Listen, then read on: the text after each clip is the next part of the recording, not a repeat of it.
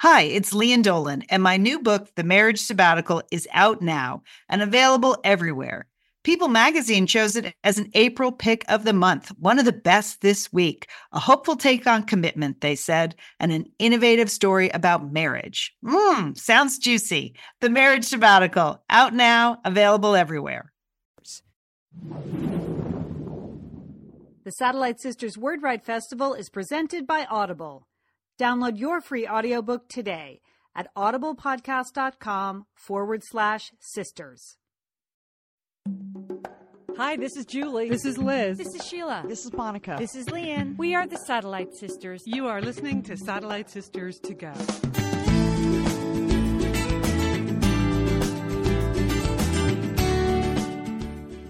You are listening to Satellite Sisters. Thanks for being here today. We're excited to continue on with our series of author interviews that we call Satellite Sisters Word Write Festival. It's our summer reading list for 2015. And today our author is first time author, which I love talking to first time novelists because that's such a singular experience bringing out your first novel. Uh, her book is Love and Miss Communication. Her name is Elyssa Friedland. She is uh, a she's a lawyer, she's a writer, she's a mother, and now she's a guest on Satellite Sisters. Hi, Elyssa. Welcome to Satellite Sisters. Hi, hi. How are you? Thanks I'm great. I'm great. Hey, what? Um, we're going to talk all about love and miscommunication. It's an interesting sort of take on modern love and how social media can be your friend or your foe in that pursuit. Um, but first, I just wanted to ask a couple things about your background. Um, what is it like having your first novel out? It's just been out a little bit. You're now on the road. You're doing interviews and stuff like that. You were a lawyer previously, and now you're a novelist. What's that like? You know, it's weird because it's honestly it's a dream come true, and yeah. I worked so hard to get to this place, and then it's almost like after your wedding, like you wake up the next morning and it's like now what's the next big thing gonna ha- that's gonna happen to me? Because there was so much tremendous build up to this moment. I mean i started this book you know maybe four years ago okay. and I had a bunch of kids and i had to take time off for various things and it was a really long labor of love. And then to see it out in the world it's so rewarding getting emails from people who are reading it and telling me how much they're enjoying it sharing their feedback with me especially my close friends who i think can't help but picture me when they're reading the book. Right. That's been really fun, just getting lots of text messages and emails from them saying how much they're enjoying it because I didn't have that many early readers. And this is the first chance for many of the people in my life to read the book. It's really amazing walking into a bookstore and seeing it. It's exciting. I love my book, my jacket art. It's bright yellow. It it's is. Very it's very eye catching. Yeah. Yeah. They, and they, by the way, the publisher nailed that on the first try. Mm-hmm. I expected it to be a tremendous back and forth. I thought I'd be so particular about what they come up with. They nailed it on the first try. I couldn't have been happier. It's been an incredible, incredible journey. I have nothing but positive things to say about the experience. well, that's good. I think we have a lot of would be writers that listen to these interviews, and they're always searching for inspiration to keep going or to get started. How did Yeah. you actually, like, is this a story that was bubbling around in your head? It's the story of a lawyer who um, is overly enthusiastic about social media and her email and working on working on personal stuff on work time, and she ends up losing her job over it. And so then she goes into this social media blackout, moratorium, uh, digital detox, what you will. And she kind of learns a lot about her relationships with her family and her friends and her romantic relationships during that time. So that's essentially the story of love and miscommunication. Was that something bubbling around in your head for a while before you actually put pen to paper? Well, I have a writing background, and before I went to law school, I had worked at New York Magazine, I'd worked at Modern Bride. I thought I would become a journalist Mhm. and sort of took the path of least resistance and going to law school felt a bit safer to me and to get to stay in school a little bit longer and on my parents' tab and all that good stuff. But I really wasn't satisfied in my job. And it was, I don't know that I necessarily knew I would write a novel, but I dreamed of going back to writing and Mhm. contributing to magazines again. But I started to think a tremendous amount. Basically, three things happened in my life that made me focus so much on the internet and social media. I attended my college reunion. Okay. It was the most surreal experience because it wasn't what a reunion should be. You normally want to look great and you want to lose weight for a reunion. You want to look fabulous and have news to report. But not when there's Facebook and everybody already knows every single thing about you. It is true, isn't it? It's It weird now. experience and and it, i could see that we were entering into a new i'm fascinated by social norms and you didn't know at this point should you say to someone like oh you look so great your child is so cute you're this oh congrats on the new job because that means that you're following their facebook page should you not be you know should you pretend say hey where are you living when actually That's you true. just looked at their page you're kind of like stalking them a little bit online and they don't know it it was weird so that was a very strange experience i also at the same time my husband and i had tried to set up a friend and we wanted to set him up with a girl who i can't remember her name anymore but let's say it was like jennifer smith she had Okay, a, very, let's a say that. super generic name yeah. that she could not be googled i mean you you googled her name and a million returns came back and he couldn't find a picture of her and he wouldn't go on the date with her without a picture and I saw that because there's so many, Oh. you know, there's so much information out there. He's like, why would I take this girl out when someone else will set me up and I can see if the girl's pretty before I actually go out or if I'm attracted to her? That upset me. And it was like the blind date as we know it is over. You expect to not only see a picture, but to see a picture of the person's friends and what they did last night and what they had for breakfast on Instagram. And then finally, when I was at work at the law firm, someone came over to me and said, Oh, it's really cool that you met your husband at such and such. And I, I said, Well, I know I never told him that. But it was like a little detail in our wedding announcement that was in my town paper. And I realized, wow, he looked me up. Oh Not my sure that gosh. remembered that that's how he got the information. And in my book, In Love and Miss Communication, there's a great scene. I don't want to give it all away, but there's a, a great scene that you might remember where Evie, the main character, is out on a date and she says something to her date that he says, I, how do you know that? Like, did you Google me? yes. And yes. that, I just thought there is such a great story here. And I realized for so many people, life would be very different without the internet. And I don't just mean distraction wise, that they're not, they're going to be able to watch a TV show or read more novels without the internet. I mean, the choices they make. They might make a new friend that they wouldn't made wouldn't have made otherwise if they didn't look the person up and maybe find something that they don't find appealing. I know you know, when I get my nursery school class list, I'm like, ooh, I'm kind of tempted to look up the other parents. Who are these people? oh, you've done it. Come on. Yeah. Of course I've done it, but I actually have stopped because it's been so much more fun seeing what people choose to share with me, when it comes out, how it comes out. It's it's been nice letting life happen a bit more organically, and that's definitely the message of my book. It absolutely is. In fact, I'm looking at the question that I wrote down to ask like you know, it's been a long time since we all discovered each other organically and over time, not all at once from Facebook. And I think that's one of the things that really comes, it's a reminder to the rest of us to like, oh yeah, why don't we slow down? Why don't we pull back? Why don't we not Google each other? Why don't we just, you know, let relationships actually happen? All kinds of relationships, friends relationships, you know, doctor patient relationships in your book happen organically. And that's really fun to see. Now, in your book, um, I, I, your friends think it's you. Obviously, when you write a first novel, everyone thinks the main character is you. But in your book, Evie is fired from her law firm uh, because she spends too much time on social media and attending to personal stuff. Even though she's doing a very good job, she is spending too much of the firm's time on her personal stuff. Did you have an issue with that at your law firm? I'm sure you were not fired, but um, I was, not fired. Okay. Did that happen to someone you know though? Was that no, just yeah? it didn't happen to somebody I know, but I did feel guilty. I was always checking my email, and it was Evie's at a more of a crossroads in her life than I was when I was there. I already had my first child. I was married. I was pretty settled in my life and my friends and everything. But I still was like always looking at my email while I was doing work to see who's emailing me to say hi, who's asking for dinner plans. Evie is really at a crossroads in her life. She wants to find out like who's calling her for a date, which friend is doing what. She's kind of keeping up with the Joneses. She can't disconnect. And when I was at work, I mean, I hope my boss, you know, doesn't ever listen to this. I loved him so much, but I was nice I cover, really good hope- I cover. mean, yeah. he, he he was an amazing amazing guy I honestly mean that and everyone i worked with was great but i was really obsessed with words with friends and this is so mortifying but i couldn't stop moving if i would see that whoever i was playing against moved in words with friends i had to move right in the middle of the workday i was playing full on scrabble games it was terrible and i was serious about my job and i think i did a good job but i clearly would have done a better job without the scrabble so Do you think that's generational? Because I'm Gen X. Are you a millennial? I don't know how you characterize yourself, but I feel like i don't like know what i am i'm 33 What okay. I, yeah, I think you're a millennial. You're yeah. So, and this book felt very like a millennial love story to me. It's you know said the woman in the book is 34, and her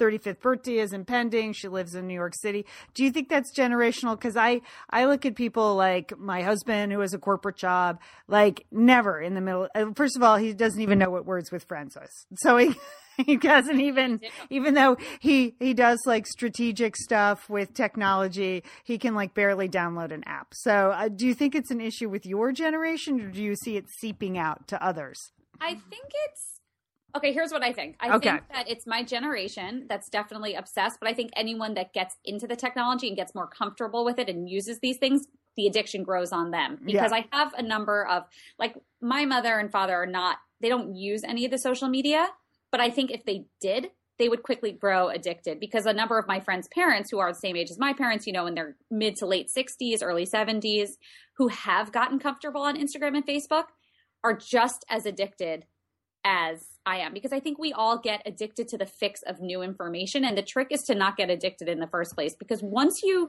get addicted to constantly getting a jolt of new information every two minutes when you refresh your screen, it's very hard to break it. So I don't, I think that it's, it's my generation in the sense that it all cropped up now where we're Yes. younger and we're at, we're the ones that work every day in the jobs and sort of the the you know.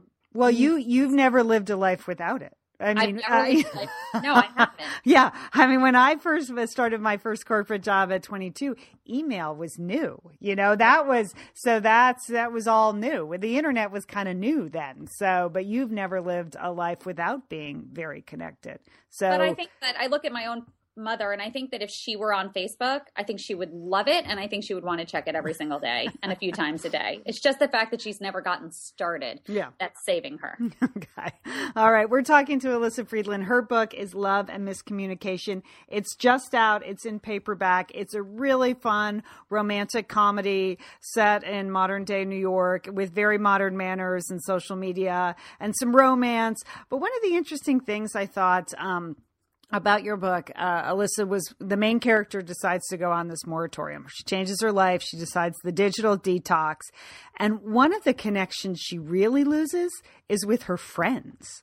Like Yes. that, everything is done electronically now. No one sends invitations. No one even picks up the phone anymore. And I love that your main character has to keep saying, if you want to talk to me, call me, which seems pretty obvious, but no one talks on the phone anymore. Well, so, her, yeah, her, her friends love her. She loves her friends. But if they're if she's not participating in the group text messages and she's not responding to the paperless post, they kind of can forget a Yeah. little bit. And I could see that happening. And it's not really because I if I were to disconnect, I, I could see my friends who love me. I could see them overlooking, you know, inviting me to a party because they just don't remember that I'm not going to see that paperless post. And that was sort of my my point. And I've talking to someone recently who just finished my book, and she said, "You know, when people call me now, I actually think it's rude. Like, why are they? Yes, like she's like, I don't get that. I assume you're going to the hospital because, like, why else would you have picked up the phone to call me? Yeah, it's become like an intrusion. And actually, I kind of feel like a friend called me today to ask me about dinner plans, and I, I almost thought, well, that's weird. Why didn't you just text me? Why did you call? I mean, which she's that's a huge I- shift. That's a huge shift in, in communications. It is. Yeah. I thought it was strange, and she's a big texter, so I don't totally understand why she decided to call me for that. And something I'll, I would even ask her because I'm curious. It's so unusual to receive a phone call for that kind of logistical set up a dinner type of conversation that I'm going to ask her next time I see her what made her pick up the phone because it was so unusual. Maybe she just wanted to hear your voice. Well, Is there it was any- last night. I'm sure she's sick of me. So um, you know, what, let's talk a little bit about writing the book actually, because were you writing it while you were, are you still practicing law? No, no, Okay. I up. So- I'm doing this now full time. Uh, okay, great. So did you sign up for a class? Did you go for it on your own? You know, did, did. you? I- yeah, go for it. Tell me your process. People love hearing process. So my background, like I said, I, I did have a writing background. And when I was in undergrad, I was the managing editor of our college paper. So I had a tremendous amount of writing experience, but in a totally different realm. I was reporting. yeah, And, but I am a creative person. And my process was not to outline. I just sat down and typed and made a million revisions. It probably would have been easier. And for my second book, which is taking, which is told from two different perspectives, and I have two, uh, two major characters, I feel like I, it's a bit more complicated, and I'll need to outline more. But mm-hmm. I did not do any outlining.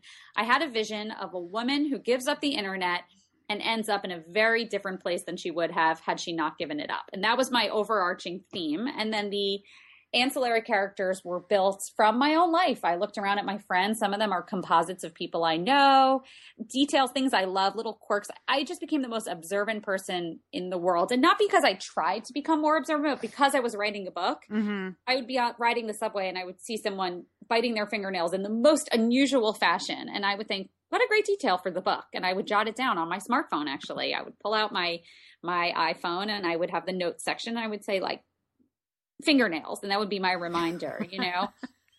like little behaviors yeah. or, or, strange way somebody was dressed that I feel I felt like would be a great thing to write about. I wrote it down.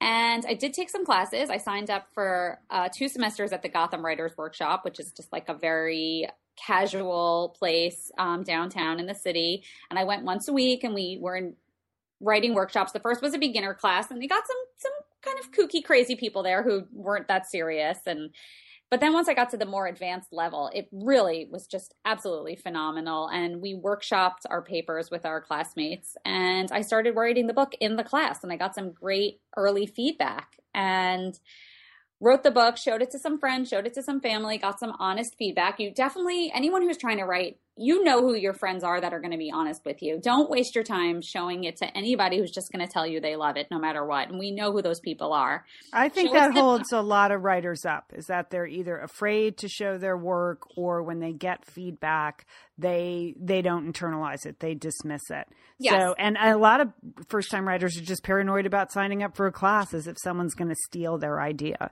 yes. but yes. the truth is it's just so hard to finish a novel that go right. ahead steal my idea like i dare you because you probably couldn't finish the book anyway. it's anyway so funny you say that i was definitely worried about that i was like my concept is so good my concept is so strong somebody's going to steal it and probably someone could have taken it and and I have because I have three kids, I have very little free time. So it takes longer to write a novel than it takes somebody else who has, you know, all the time in the world. It there was like a slight danger, but it's like anything in life. You know, you just have to be somewhat of a trusting person and hope for the best. Right. Right. But yeah. I'm still a bit guarded. I mean, for my second novel, I'm not running around broadcasting. You know, I'm telling my friends what my second novel's about, but like I'm not putting it up on my website. I mean, right. not until I sign my next book deal. So good thinking. That's the lawyer in you, but, but that's also good thinking. But I but I did. I mean, I think that the writing classes were great and I think, like I said before, just showing it to people who are very honest, the same people that tell you when you have lipstick on your teeth and your outfit is, you know, not zipping all the way up in the back. Those people are the ones who are going to be honest with you. And they really saved my book, I would say, from ending up, you know, in the bin at an agent, yeah, you know, just with one page read. I mean, it was already in pretty good shape by the time I went out to get an agent. That's great. And did they, did you make changes based on their feedback then? So my agent was fantastic. She signed me and she was I, I, adore her. And she said you know i want you to work with this freelance editor that i always work with because she's she's like i know your book. I know i can sell your book but i'm not able to make it better. That's not my specialty you mm-hmm. know she's like i'm more of the business side. And she set me up with a wonderful freelance editor. And i just owe so much to her for making i mean we just saw eye to eye. And she's had moved out to california. She was working at random house and she was such an accomplished editor with so many great books under her belt. And we worked together for about, I don't know, maybe 10 months or so. I mean, writing is, that's the other thing. I'm in the corporate world. Like I was used to everything moving very quickly. Right. But this is a slow process and it's a slow burn. And my agent kept saying, I was like, isn't she eager to sell my book? And she would just say, take all the time in the world, take the time, make sure it's what, where you want it to be before we go out to sell it. And she didn't ever pressure me. And I was so surprised because I was used to like sharks from the business world. and yeah, see, it's a slow, it's just a slow, slow burn. So then she went out and she sold it. And uh, from the time of sale and then to the time that the book's available, it was one year. Oh, you're right. That and that's a fairly typical timeline. I think very people... tip. It was like exactly what they said it would be. They were right. like you know somewhere between ten to eighteen months, and it fell exactly at twelve months.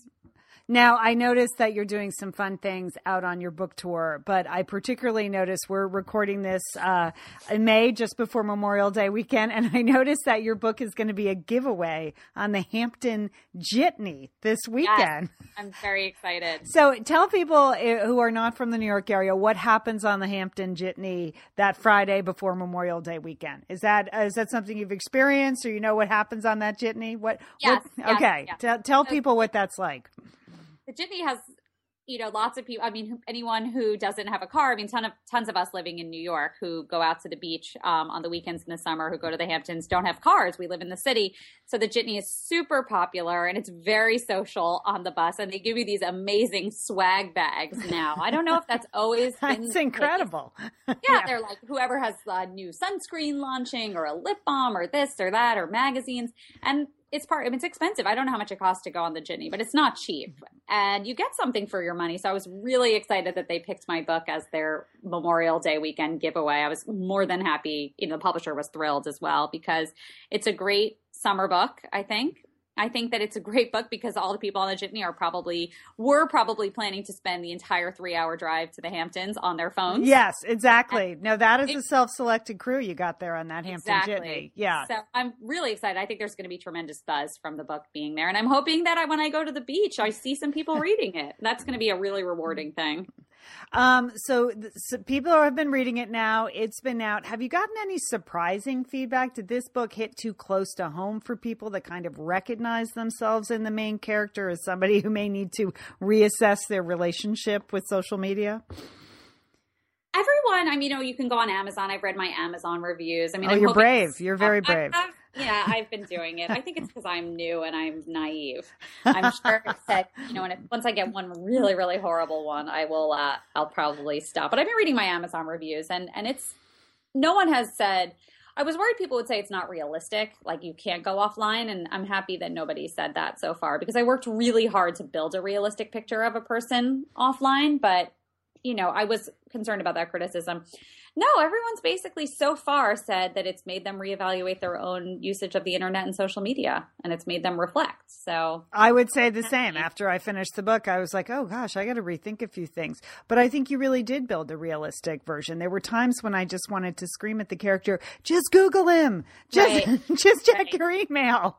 How can you not check your email? So- but it's something I feel, you know, I feel that you can't just sort of quit partially. I mean, I think Right. there's guidelines. Like I'm pretty strict with myself as far as I don't want to look at my phone the second I wake up. And I was doing that for a while and I stopped. And it's gross. You haven't brushed your teeth yet. I mean, I, I wear glasses and contact lenses and I would be, you know, it's my glasses. I couldn't find them in the morning. I didn't have my contacts and I was squinting to read my new emails before brushing my teeth while my kids were jumping on me in the bed. And I thought, well, this can certainly wait 20 minutes, you Right, know? So right. now I'm very strict about not checking it um, and giving myself sort of parameters. Like I won't look at my phone until nine o'clock in the morning. Like nothing. There's no reason I need to respond to somebody at seven fifteen a.m.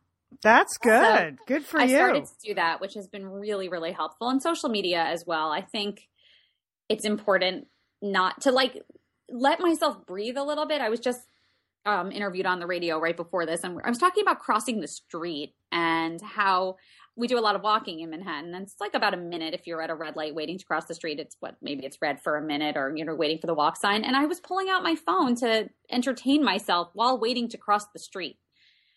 Since when did one minute of boredom become like the worst thing in the entire world? And I would be combing Instagram in that brief break. And I thought, well, I could just look around or let my brain have a rest instead of having to give it a jolt of new information. So I think for Evie, the whole point of why she had to give it up for an entire year and why she really had to go cold turkey is that it's very hard to, you know, it's like I'm going to quit alcohol, but except for Thursdays, I'm going to drink Right. a lot. Like that's just not possible. You know, you have the taste for it. You want to drink all the time. You know, you want to, you check your email. You're used to always looking at your phone. It's hard to say, but not on Saturdays. Right, right. Well, here in the rest of the world where we drive, we check our email at red lights as well. But we're in our car, so it's like illegal and it's stupid, right? Since when can we not just sit at a red light and let the red light be and look around? Well, it's particularly true for writers that you need to put down the phone and look around because you need to steal details like people eating their fingernails on the subway for your next book. Totally, now, exactly. now, now you have so much at stake. You know, there is a really lovely relationship in the book with Evie and her grandmother. Is that based on a relationship that you had or you've observed or, you know, where did that come from? Well, what I loved about her being so close to her grandmother, it didn't come from me. I loved both my grandmothers, but wasn't particularly close to either Mhm. of them. I'm very close to my mom. Uh, so that I would say like some of the closeness Okay. comes from that, and I'm close to my family. But what I liked about why I had her so close to her grandmother, almost closer to her grandmother than her mom, was like I, I like the return to traditional values where it was sort of like the grandmother is very old school, and she just wants to see Evie married and settled. And the the mom is more of a, modern woman, I would say. Like Mhm. she's not as obsessed with it, and she's you know she had a career of her own, and she loves her daughter very much, but doesn't put pressure on her. And then Evie, kind of in this way that makes her feel a little bit like a traitor to being a woman and a traitor to feminism. She kind of aligns herself a little bit more with her grandmother, and Right. I love the idea of the generational bookends, kind of you know feeling like they shared more values than sort of the mother in the middle. Well, that's really comes through in the book. It's a really nice contrast, and it plays well with the whole concept of the digital detox. That there is actually a way to meet people and to foster relationships that don't involve Facebook. Yeah. and that's really the grandmother represents that very successfully, and she's a delightful character to read. So, Elyssa, what's up next for you? You said you're working on another novel. Are you doing other stuff, or you know, is the book tour going to take over for you this summer, or how are you managing your time now?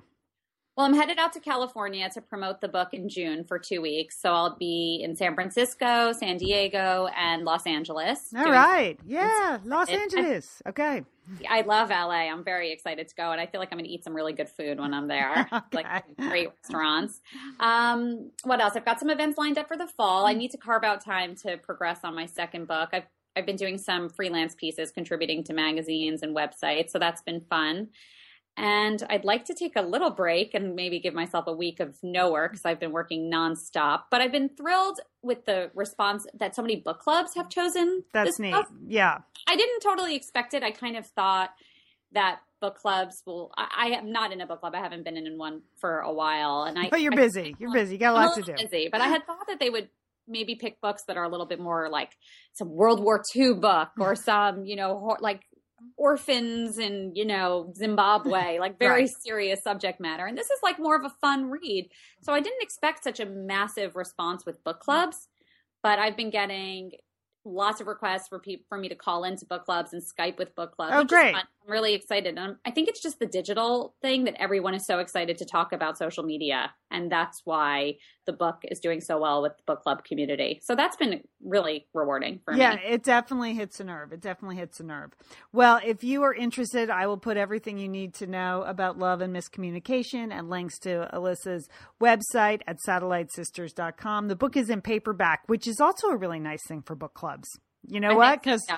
A lot of book clubs have a sort of no no hardcover rule just because paperbacks or everybody can get a paperback. So I think that's another a great uh, a great thing to do to reach out to book clubs is to publish in paperback.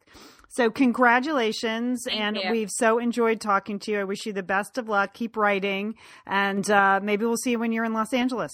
It would be terrific. Yes, please let me know. All Take care. Thank you so much. Thanks, Elyssa. Stay with us. Well, a little bit more with Satellite Sisters when you come back.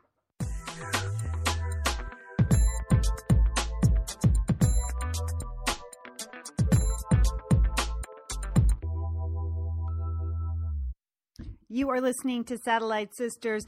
I'd like to thank Audible for sponsoring our Word Write Festival. If you've been listening to Satellite Sisters, you know they're a great supporter of ours and we appreciate that. If you're dying to try an audiobook, summer's a great time for it. If you're hitting the road, you're going to be stuck on the Hampton Jitney, why don't you get yourself an audiobook at Audible? They have 150,000 titles and a lot of great reads for the summer. You need to use our special URL to get your download for free. That's audiblepodcast.com forward slash sisters, audiblepodcast.com forward slash sisters. Thanks to Audible for supporting Satellite Sisters, and thanks to Satellite Sisterhood for supporting the people that support us. I'd like to thank our guest today, Elyssa Friedland. Her book is Love and Miss Communication. For more information about that and all of our Word Write authors as we go through this summer interview series, you can always go to satellitesisters.com, satellitesisters.com. Join us on our Facebook page if you're not a member of our group yet. Come on, we have a good time over there. We are constantly, constantly swapping book suggestions. Uh, so if you're a reader and uh, you want constant updates on what you should be downloading or what you should be reading, you are going to want to join the Satellite Sisters Facebook group. Just go ahead and ask to join. And if you're not a bot, we will approve you. You can also join, like our official page at Satellite Sisters as well on Facebook. Thanks everyone for joining us today. We appreciate it. You can always find us at satellitesisters.com and don't forget, call your satellite sister.